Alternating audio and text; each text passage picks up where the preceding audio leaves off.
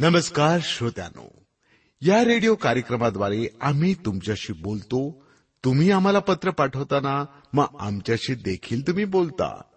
तुम्ही विचारलेली माहिती तुम्हाला आम्ही सांगतोच. त्यासोबतच खऱ्या देवाची ओळख करून देऊन आपला स्वर्गात जाण्याचा मार्ग देखील आम्ही सोपा करतो. येशू ख्रिस्त हाच एकमेव देव आहे की जो मानव होऊन या धर्तीवर आला आणि मानवाची पाप आपल्या डोक्यावर घेऊन मानवाची पापांपासून सुटका केली. त्याची केवढी मोठी शिकवणूक की पापाचा अभ्यार करा. पातक्यांचा नाही. आपल्या कार्यक्रमाद्वारे आम्ही याबद्दल अधिक विस्तारानं सांगत असतो. बरं का श्रोत्यानो आता आपण ऐकूया एक भक्तिगीत. सुंदर देऊळ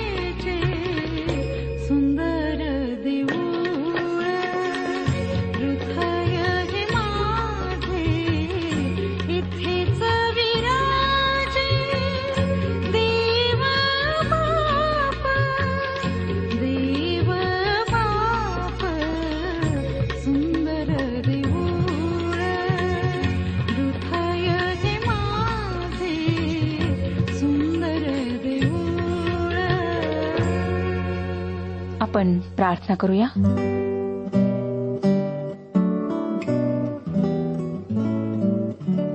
पवित्र पवित्र सेनाधीश परमेश्वर पित्या तुझ्या गौरवी नावाला शतशः धन्यवाद देत तुझी स्तुती करीत आम्ही तुझ्या अंगणात प्रवेश करीत आहोत.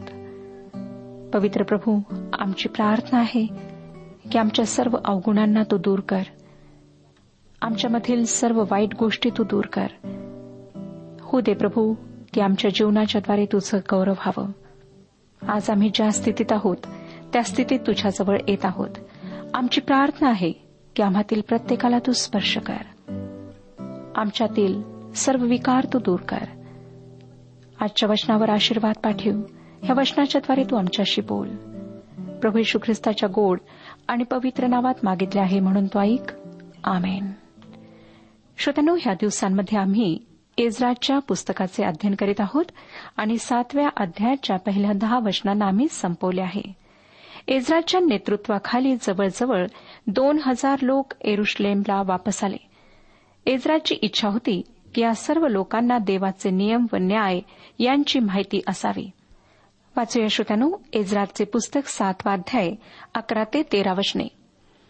एज्रा याचक शास्त्री असून परमेश्वराची आज्ञा वचने व त्याने इस्रायलास विहित केलेले नियम यात पारंगत होता. त्यास अर्थशस्त्र राजाने जे पत्र दिले त्याची नकल ही. स्वर्गीच्या देवाच्या नियमशास्त्रात पारंगत शास्त्री एजरा याजक यास राजाधिराज अर्थशस्त्र इत्यादी. मी असे फरमावितो की माझ्या राज्यातील जे इस्रायल लोक व त्यांचे जे याजक व लेवी आप खुशीने एरुश्लेमेत जाऊ इच्छित असतील त्यास तुझबरोबर जाण्याची परवानगी आहे. श्रोत्यानो ही गोष्ट स्पष्ट आहे की कोरेश अर्थशस्त व दारायवेश हे तीनही राजे इस्रायलाचा देव पवित्र प्रभू याचे देवत्व मान्य करीत होते. त्याचे सार्वभौमत्व कबूल करीत होते. अर्थशस्त राजाने या ठिकाणी आकाशांचा देव अशी संज्ञा वापरली आहे. पुढे त्याने एजरा व यहुदी लोक यांना एरुश्लेमेस जाण्याची परवानगी दिली. या ठिकाणी मला एक गोष्ट फार स्पष्टपणे जाणवते की या राजांच्या कारकिर्दीत त्यांच्या आसपास राजदरबारात जिवंत व खऱ्या देवावर विश्वास ठेवून त्याच्या मार्गात चालणारे त्याचे सेवक होते. दानियल नेहम्या एजरा जखऱ्या व हगय अशा लोकांच्या पवित्र प्रभूवरच्या विश्वासाचा प्रभाव इतका प्रचंड होता की त्यामुळे हे यहुदी तर राजेही खऱ्या देवाला ओळखू लागले होते. हे देवाचे सेवक त्याचे जबरदस्त साक्षीदार होते. दानियल व नेहम्या हे देवाच्या पूर्णवेळ सेवेत आपण म्हणतो तसे सर्व वेळ त्याची सेवा करणारे नव्हते. ते राजाच्या सेवेत होते व ती सेवा करीत असताना ते ती सेवा अशा प्रकारे करीत होते की त्याद्वारे देवाचे गौरव व्हावे व त्यांना पाहणाऱ्या लोकांना त्याच्याद्वारे परमेश्वराच्या जिवंत असण्याची साक्ष पटावी. काही ख्रिस्ती लोकांचा असा समज असतो की देवाची सेवा पूर्ण वेळ केल्याशिवाय आम्ही त्याचे साक्षीदार बनू शकत नाही किंवा त्याची साक्ष देण्याचे काम केवळ जे पाळक आहेत उपदेशक आहेत किंवा सुवार्तिक आहेत त्यांचेच आहे. श्रोत्यानो हा एक मोठा गैरसमज आहे. आम्ही जेथे आहोत ज्या सेवेत आहोत ती सरकारी किंवा खासगी सेवा असली तरी ती देवाची सेवा असल्यासारखी करायला हवी. पौलाने करिंदकर व कलसेकर यांना लिहिलेल्या पत्रांमध्ये याविषयी स्पष्टीकरण दिलेले आहे. कलसेकरास पत्र तिसरा अध्याय तेवीस आणि चोवीस वचनांमध्ये तो लिहितो कलसेकरास पत्र तिसरा अध्याय तेवीस आणि चोवीस वचने. तो म्हणतो आणि जे काही तुम्ही करीता ते माणसासाठी म्हणून करू नका तर प्रभूसाठी म्हणून जीवे भावे करा. प्रभूपासून वतनरूप प्रतिफळ तुम्हाला मिळेल हे तुम्हाला माहीत आहे. प्रभू ख्रिस्ताची चाकरी करीत जा. आमच्या ख्रिस्ती जीवनामागचा हेतू आहे जे काही आम्ही करू त्यामध्ये देवाचे गौरव व्हावे. पेत्राने आम्हा विश्वासणाऱ्यांना उद्देशून आपल्या पहिल्या पत्रात म्हटले पेत्राचे पहिले पत्र दुसरा अध्याय नवं वचन. पण तुम्ही तर निवडलेला वंश राजकीय याजकगण पवित्र राष्ट्र देवाचे स्वतःचे लोक असे आहात ह्यासाठी की ज्याने तुम्हास अंधकारातून काढून आपल्या अद्भुत प्रकाशात पाचारण केले त्याचे गुण तुम्ही प्रसिद्ध करावे. आमच्या सेवेद्वारे वर्तनाद्वारे देवाचे सद्गुण प्रकाशित आम्ही करावे ही देवाची आमच्याविषयी इच्छा आहे. तुम्ही तुमच्या कार्यालयात शाळेत महाविद्यालयात व्यवसायात धंद्यामध्ये दानिल व नेहम्या यांच्यासारखे साक्षीदार बनण्याचा कधी निर्णय घेतला आहे काय? श्रोतानो हे दोघेही त्यांच्या अधिकाऱ्यांसाठी म्हणजे राजांसाठी आशीर्वाद होते. काय तुम्ही तुमच्या अधिकाऱ्यांसाठी तुमच्या सोबतच्या सहकाऱ्यांसाठी आशीर्वाद आहात? प्रत्येक विश्वासणाऱ्याने देवाचे सद्गुण प्रकाशित करावेत ही देवाची इच्छा आहे. त्यासाठी तुमचे वर्तन कसे असावे याचे मार्गदर्शन केवळ पवित्र शास्त्र करते. हा संपूर्ण अधिकार केवळ पवित्र शास्त्राचा आहे. अर्थशस्त्रने हे पत्र एजरा याचकाला उद्देशून लिहिले. त्याने केलेल्या राजाज्ञेमुळे एजरा व त्याचे अनुयायी यांना त्यांच्या मायदेशी परत जाण्याची परवानगी मिळाली. ही काही कठोर राजाज्ञा नव्हती परंतु त्यांनी स्वेच्छेने व देवाच्या मार्गदर्शनानुसार आपल्या देशास एरुश्लेमेस परत जावे असे त्या पत्रात लिहिले होते. राजाने त्यांना ही परवानगी द्यावी ही खुद्द सेनाधीश परमेश्वराचीच इच्छा होती. मला जे एरुश्लेमेस गेले नाहीत त्यांच्यावर टीका करायची नाही किंवा ते चुकले त्यांनी एरुश्लेमेस जायलाच हवे होते असा माझा आग्रह सुद्धा नाही. परंतु या ठिकाणी एक गोष्ट मला फार कौतुकास्पद वाटते. त्याबद्दल मी देवाची स्तुती करते. ती गोष्ट म्हणजे एरुश्लेमेस जाण्यासाठी कोणावरही बंधन नव्हते. प्रत्येकाने त्याविषयीचा निर्णय स्वेच्छेने घ्यायचा होता. परमेश्वर आमच्या वैयक्तिक मताचा आदर करतो. तो आम्हावर कोणत्याही गोष्टी लादत नाही. तसे जर असते श्रोतानो तर तुम्ही व मी यंत्र मानवाप्रमाणे झालो असतो. परमेश्वर आमच्यासाठी काय चांगले व काय वाईट आहे हे स्पष्ट दाखवून देतो. त्याच्या पवित्र वचनातून म्हणजे पवित्र शास्त्रातून तो आमचे मार्गदर्शन करतो. आणि चांगले व वाईट हे कळल्यानंतरही जर आम्ही हट्टीपणा करून वाईट मार्ग पत्करला तर त्याचा नाईलाज असतो. तुम्हाला कदाचित वाटत असेल की उपासना कार्यक्रमात आम्ही न चुकता येशू हाच जीवनाचा मार्ग आहे. तोच आमचा नाशापासून बचाव करू शकतो असे वारंवार का सांगतो? देवाचे मार्ग तुम्हाला विदित करणे ही आमची सेवा आहे. देवाने निर्णय तुमच्यावर सोपवला आहे. देव कोणत्याही गोष्टीची जबरदस्ती मानवावर करीत नाही. तो एखाद्या संयमी समंजस व प्रेमळ पित्याप्रमाणे आम्ही त्याच्या मार्गाने चालावे स्वतःचे त्याद्वारे कल्याण साधावे याची वाट पाहतो. चौदा आणि पंधरा वर्षने पुढे सांगतात तुझजवळ जे देवाचे धर्मशास्त्र आहे तदनुसार यहुदा व एरुश्लेम यांची स्थिती किंवा कसे याचा तपास करावा? म्हणून राजा व त्याचे सात मंत्री याचकडून तुला रवाना करण्यात येत आहे. एरुश्लेम निवासी जो इस्रायलांचा देव त्याच राजाने व त्याच्या मंत्र्यांनी स्वसंतोषाने अर्पण केलेले सोने व रुपे तू न्यावे. स्पष्ट आहे की एजरा राज दरबारात एक उत्तम साक्ष होता. कारण राजाने व त्याच्या मंत्र्यांनी इस्रायलाच्या देवासाठी स्वेच्छेने सोने व रुपे यांचे अर्पण केले.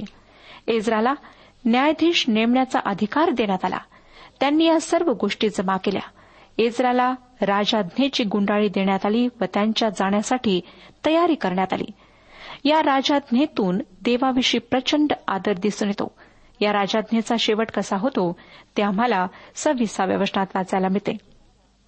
सातवा अध्याय सव्वीसावं वचन जे कोणी तुझ्या देवाच्या धर्मशास्त्राप्रमाणे आणि राजाच्या कायद्याप्रमाणे वागणार नाहीत त्यास ताबडतोब शासन करावे. प्राणदंड हद्दपारी मालमत्तेची जप्ती अथवा कैद यातील कोणतीही शिक्षा त्यास करावी. यहुदी लोक एरुश्लेमेस आल्यानंतर काय करायचे या संदर्भात हा नियम होता. दुसऱ्या शब्दांमध्ये सांगायचे झाले तर ते एरुश्लेमेला गेल्यानंतर त्यांनी दुसऱ्या कोणत्याही गोष्टींवर लक्ष केंद्रित करता कामा नये. जे काम त्यांच्यावर सोपविण्यात आले आहे ते काम त्यांनी करायलाच हवे. श्रोत्यानो अनेक लोकांना देवाची सेवा म्हणजे आरामात करण्याची सेवा वाटते. त्यांना वाटतं की ती कधी कशी करावी कारण त्या सेवेविषयी त्यांना विचारणारे कोणीही नसते. परंतु असे लोक ही गोष्ट विसरतात की इतर कोणत्याही सेवेपेक्षा देवाची सेवा फार महत्वाची आणि तातडीची आहे. एजरा व त्याच्याबरोबर एरुश्लेमेस जाणाऱ्या लोकांकडून चोख सेवेची अपेक्षा होती. हलगर्जीपणाची नव्हे. एरुश्लेमेला जाण्याची परवानगी मिळाल्यानंतर अर्थातच एजराने देवाची उपकारस्तुती केली. सत्तावीसावं वचन पुढे सांगतं एरुश्लेमातील देवाचे मंदिर शोभिवंत करावे अशी इच्छा राजाच्या मनात ज्याने उत्पन्न केली आहे तो आमच्या पूर्वजांचा देव परमेश्वर धन्य. ह्या देवाच्या मंदिराचे पुन्हा बांधकाम व्हावे एवढेच नव्हे तर ते मंदिर सुशोभित व्हावे अशी अपेक्षा होती. मला वाटतं श्रोत्यानो की देवाचे मंदिर सुशोभित असलेच पाहिजे. ज्या लोकांनी ते बांधलेले आहे त्यांच्या क्षमतेनुसार ते सुशोभित केल्या गेले पाहिजे. इज्रा आपल्या उपकारस्तुतीच्या प्रार्थनेमध्ये पुढे काय म्हणतो पहा? अठ्ठावीसावे वचन. राजा त्याचे मंत्री व राजाचे सर्व पराक्रमी सरदार यांची मजवर दया व्हावी असे देवाने केले आहे. माझा देव परमेश्वर याचा मजवर वर्धहस्त होता. त्यामुळे हिंमत धरून मज बरोबर जाण्यासाठी इस्रायलातील प्रमुख पुरुष मी एकवट केले. इस्राने मुख्य लोकांचे एरुश्लेमेत जाण्यासाठी नेतृत्व केले. जरी यावेळेस त्याच्याबरोबर पूर्वी इतके लोक आले नव्हते तरी जे आले ते मुख्य जन महत्त्वाचे पुढारी किंवा अधिकारी होते. आता आपण आठव्या अध्याकडे वळत आहोत. या अध्यात जे लोक एजराबरोबर एरुश्लेमेस आले त्यांची यादी देण्यात आली आहे. एजराने आपल्यासोबत लेवी लोकांना नेण्याची विशेष काळजी घेतली. त्यांच्यासोबत नितिनेम लोक म्हणजे सेवकही इस्रायलास गेले. देवाचे सेवक तुमच्या व माझ्यासारखे हाडामासाचे मानव असतात. त्यांनाही आपल्यासारख्या भावना असतात. त्यांनाही अनेक गोष्टींचे भय वाटते. या गोष्टी आपण बऱ्याचदा विसरतो. परंतु पवित्र शास्त्र त्यातल्या पात्रांचे अगदी अचूक व जसेच्या तसे वर्णन करते. एजराला तुमच्या व माझ्यासारखेच शत्रूंचे भय होते ही गोष्ट ह्या पुढच्या वचनातून स्पष्ट होते. आठवाध्याय एकविसावं वचन पहा. मग मी अहवा नदीतीरी उपवास करण्याचे जाहीर केले. त्याचा हेतू असा की आम्ही देवासमोर दीन व्हावे आणि आम्हासाठी आमच्या मुलाबाळांसाठी आणि आमच्या सर्व धनासाठी बिन धोक्याचा मार्ग प्राप्त व्हावा असे आम्ही आमच्या देवासमोर दीन होऊन मागावे. एज्राने उपासाची घोषणा केली व अहावा नदीच्या किनाऱ्यावर प्रार्थना सभा आयोजित करण्यात आली. त्याला देवाची इच्छा माहीत करून घ्यायची होती. बावीस आणि तेवीस वचने पुढे सांगतात वाटेने शत्रूंपासून आमचा बचाव व्हावा यासाठी राजापाशी शिपाई व घोडेस्वार यांची टोळी मागून घेण्याची मला लाज वाटली. कारण आम्ही राजास असे बोलून चुकलो होतो की आमच्या देवा शरण आलेल्या सर्वांवर त्याचा वरदहस्त असतो. पण जे त्याचा त्याग करीतात त्याचवर त्याचे बल व क्रोध ही प्रगट होतात. यास्तव आम्ही उपास करून आपल्या देवाची प्रार्थना केली ती त्याने ऐकली. तो या लोकांना म्हणाला की मी राजाकडे गेलो आणि त्याला सांगितले की प्रभूचा हात आमच्यावर आहे. तो आमच्या शत्रूंविरुद्ध जाईल व आम्हाला आमच्या देशात पोहोचवेल. मग त्याने त्या नदीच्या किनाऱ्यावर जमलेल्या समुदायाकडे नजर टाकली त्यांच्यातली कुटुंबे व मुले बाळे यांच्याकडे त्याने पाहिले व एरुश्लेमेत जाणाऱ्या रस्त्यातले धोके यांचा त्याने विचार केला. खरे तर सर्वसाधारण स्थितीत राजाकडे सहाय्य मागणे संरक्षणासाठी सोबत काही सैनिकांची मदत मागणे ही काही फार मोठी गोष्ट नव्हती. परंतु या ठिकाणी राजा काय म्हणेल याची एजराला काळजी वाटली. मला वाटले की तुम्ही देवावर विश्वास ठेवून आहात असे राजा नक्की म्हणेल. म्हणून राजाला संरक्षणासाठी मदत मागणे एजराला उचित वाटले नाही. त्याला त्याची लाज वाटली. श्रोत्यानो कधीकधी आपल्यापैकी काहींना स्वतःच्या देवावरच्या विश्वासाविषयी ठामपणे बोलायला आवडते. परंतु जेव्हा छोट्या दैनिक गोष्टींबाबत त्याच्यावर विश्वास ठेवण्याची वेळ येते तेव्हा आमच्यातील बरेच लोक डगमगतात. विचित्र परिस्थितीत सापडतात. एजरा अशा लोकांपैकी एक होता. तो याजक असला तरी तो एक मानव होता. एकतीस आणि बत्तीस वचने पुढे सांगतात पहिल्या महिन्याच्या द्वादशीस अहवा नदीपासून कूच करून आम्ही एरुश्लेमेचा मार्ग धरिला. आमच्या देवाचा वर्धहस्त आम्हावर असल्यामुळे त्याने शत्रूंपासून व वाटेत घात करण्यास टपून बसणाऱ्यांपासून आमचे रक्षण केले. आम्ही एरुश्लेमेस पोहोचून तेथे तीन दिवस राहिलो. या समूहाबरोबर राजाने पुष्कळ सोने रुपे व पात्रे पाठविली. ही सर्व संपत्ती याचकांच्या ताब्यात सोपविण्यात आली. त्यांना त्यामुळे संरक्षणाची गरज होती. त्यांच्यावर देवाने लक्ष ठेवले व त्यांना सुरक्षितपणे त्यांच्या इच्छित स्थळी पोहोचवले. श्रोत्यानो जे परमेश्वरावर भाव ठेवतात ते कधीही फजित होत नाहीत. स्तोत्रकर्ता आम्हाला सांगतो की जे त्याच्याकडे पाहतात त्यांची मुखे लज्जेने काळवंडत नाहीत. तसेच तो सर्वतोपरे आपल्या लोकांची काळजी घेणारा परमेश्वर आहे. इस्रा व त्याच्यासोबतचे लोक यांनी देवावर भरोसा टाकला. अतिशय जोखीम व जबाबदारीचे काम त्यांना पार पाडण्यासाठी केवळ यहोवा देवाचे सहाय्य प्राप्त झाले. त्या कठीण व धोकादायक मार्गातून चालताना मला खात्री आहे की देवाचे दूत त्यांच्या भोवती छावणी धरून होते. देवाने त्याच्यावर विश्वास ठेवणाऱ्या या लोकांची फजिती होऊ दिली नाही. अर्थशस्त राजासमोर प्रभूचे नाव यामुळे निश्चितपणे उंचावल्या गेले. एरुश्लेमेत सर्व मौल्यवान वस्तूंसह सही सलामत पोहोचल्यानंतर ते तेथे तीन दिवस राहिले आणि मग त्यांनी सर्व खजिना देवाच्या मंदिरात नेला. चौतीसावं वचन सांगतं त्या सर्व वस्तू मोजून तोलल्या व त्या सर्व तोलाची त्यासमयी नोंद केली. इजराचा सर्व बाबतीत व्यवहार किती चोख होता ते यावरूनच दिसून येते. कोणताही गलथान कारभार नाही किंवा हलगर्जीपणा नाही. देवाच्या सेवेच्या बाबतीत आम्ही चोख असायला हवे. आम्ही ती सेवा प्रामाणिकपणे करायला हवी. पस्तीसावं वचन पहा. परदेशातील बंदिवासातून परत आलेल्यांनी इस्रायलाच्या देवास होमबली अर्पिले. त्यांनी सर्व इस्रायलांकरिता पापार्पण म्हणून बारा गोऱ्हे शहाण्णव एडके सत्याहत्तर कोकरे व बारा बकरे अर्पिले. ही सर्व परमेश्वराप्रित्यर्थ होमार्पणे होती. या ठिकाणी पुन्हा बारा बोकडांचा उल्लेख आहे कारण ते इस्रायलाच्या सर्व म्हणजे बारा वंशाचे पापांसाठी पापार्पण होते. या होती लोकांसाठी ही गोष्ट फार आनंदाची असणार. बंदिवासाचे खडतर कठीण मानहानीच्या दिवसातून बाहेर पडून आपल्या जिवंत प्रभू समोर अर्पण करण्याचे स्वातंत्र्य मिळणे खरोखर फार महत्त्वाचे आणि आनंदाचे होते. या बाबेलात बंदिवासात गेलेल्या यहुद्यांचे दुःख त्याची मायदेशी परतण्याची तीव्र इच्छा स्तोत्रसहिता एकशे सदोतीसमध्ये व्यक्त झालेली आहे. आपण हे स्तोत्र वाचू शकता.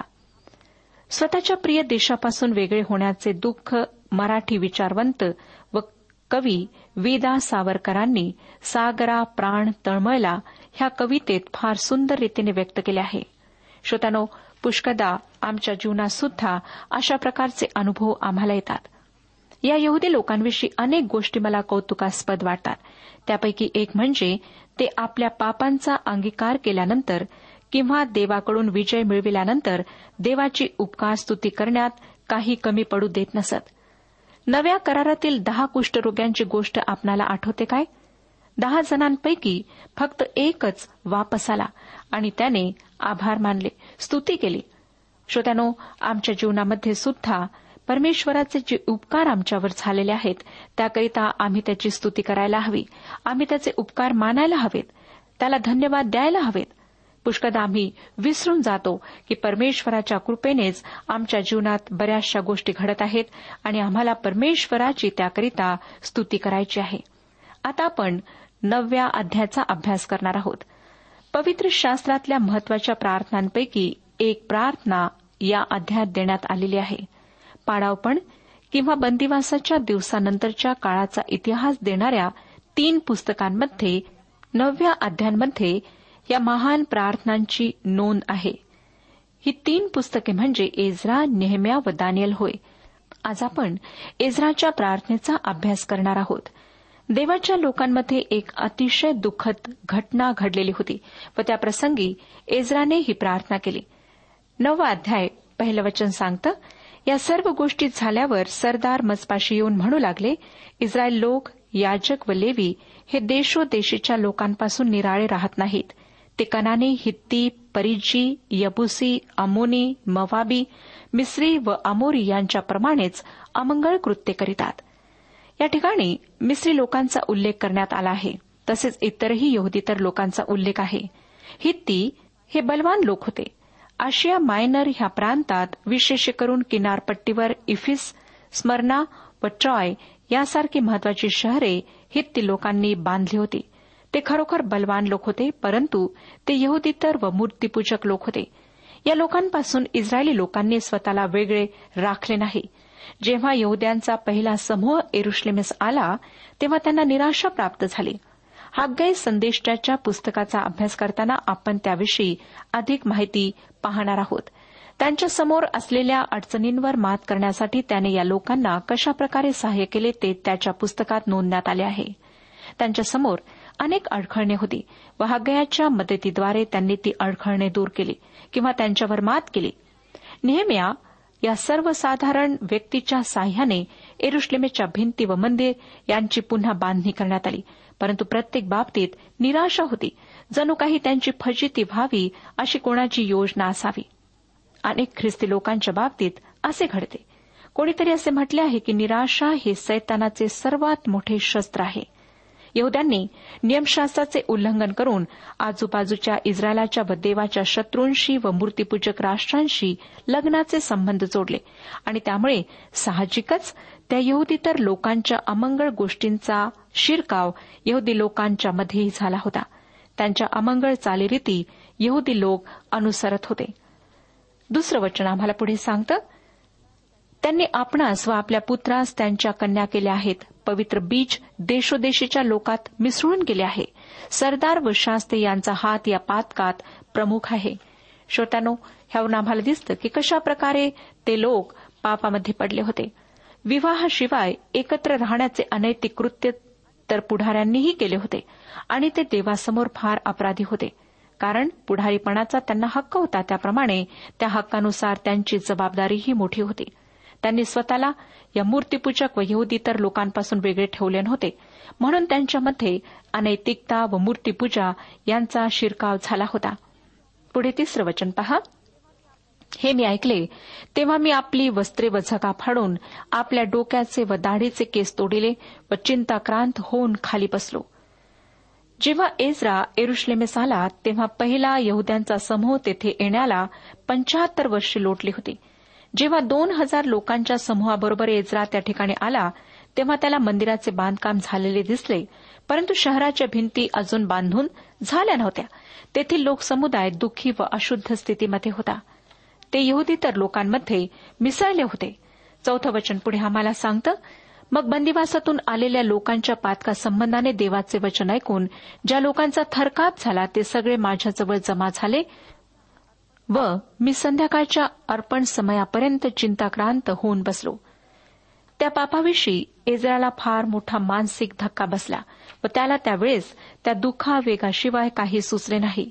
आणि असे करताना तो एकटाच नव्हता तर त्याच्याबरोबर इस्रायलाच्या देवाच्या वचनांनी जे कापत होते तेही त्याच्याकडे एकत्र जमले होते. श्रोत्यानो हे वाक्य मला फार आवडते. अशा प्रकारे लोकांच्या मनामध्ये देवाचे वचन ऐकून भय निर्माण व्हायला हवे. त्यांना देवाचे भय बाळगण्याची गरज आहे. पुढे पाचवं वचन पहा. पाचवं वचन सांगतं उपोषण केलेला वस्त्र व झगा फाडलेला अशा स्थितीत मी संध्याकाळच्या अर्पण समयी उठलो आणि गुडघे टेकून माझा देव परमेश्वर याच्यापुढे आपले हात पसरून म्हणालो. देवाकडे हात पसरण्याचा अर्थ काय होतो? त्याचा अर्थ हाच होतो की तुम्ही त्याच्याकडे जाता तेव्हा तुम्ही त्याच्यापासून काही लपून ठेवत नाही. प्रार्थनेद्वारे देवाकडे जाताना तुमचे अंतकरण देवासमोर उघड्या पुस्तकाप्रमाणे असते. श्रोत्यानो पुढे सहावं वचन सांगतं तो म्हणतो हे माझ्या देवा मला लाज वाटते. मला तुझ्यापुढे तोंड वर करण्यास शरम वाटते. कारण आमचे अपराध वाढून आमच्या डोक्यावरून गेले आहेत व आमचे दोष वाढून गगनास जाऊन पोचले आहेत. एजराची प्रार्थना लक्षपूर्वक ऐका. तो असे म्हणत नाही कारण त्यांचे अन्याय त्यांच्या डोक्यावरती वाढले आहेत आणि त्यांचा दोष आकाशापर्यंत पोहोचेल इतका मोठा झाला आहे. तर तो म्हणतो कारण आमचे अन्याय आमच्या डोक्यावरती वाढले आहेत. श्रोतानो अशा प्रकारची पापाची कबुली आम्हातील प्रत्येकाने द्यावे अशी परमेश्वराची इच्छा आहे. परमेश्वर ह्या विषयात आमचे मार्गदर्शन करो आणि आम्हाला आशीर्वाद देऊ. आजच्या उपासना कार्यक्रमात परमेश्वराच्या जिवंत वचनातून मार्गदर्शन आपण ऐकलं. आजच्या या वचनातून आपणास काही आशीर्वाद मिळाला असेल यात काही शंका नाही. सुदैव हो, जीवनविषयक काही शंका असल्यास किंवा काही प्रश्न असल्यास किंवा काही प्रार्थना निवेदन असल्यास पत्राद्वारे आम्हाच अवश्य कळवा. आम्हाला अगदी आनंदच होईल. पत्र व्यवहारासाठी आमचा पत्ता लिहून घ्यावा. कार्यक्रम उपासना पोस्ट बॉक्स क्रमांक एक शून्य दोन बेजनबाग नागपूर पिनकोड क्रमांक चार चार शून्य शून्य शून्य चार. आमचा ईमेल अॅड्रेस आहे Marathi T T B at radio eight eight two dot com. Email address पुन्हा एकदा ऐका Marathi T T B at radio eight eight two dot com. बरं तर आता इथंच थांबूया कारण आपल्या कार्यक्रमाची वेळही संपत आलेली आहे. पुन्हा आपली भेट आपल्या पुढल्या कार्यक्रमात तोपर्यंत नमस्कार.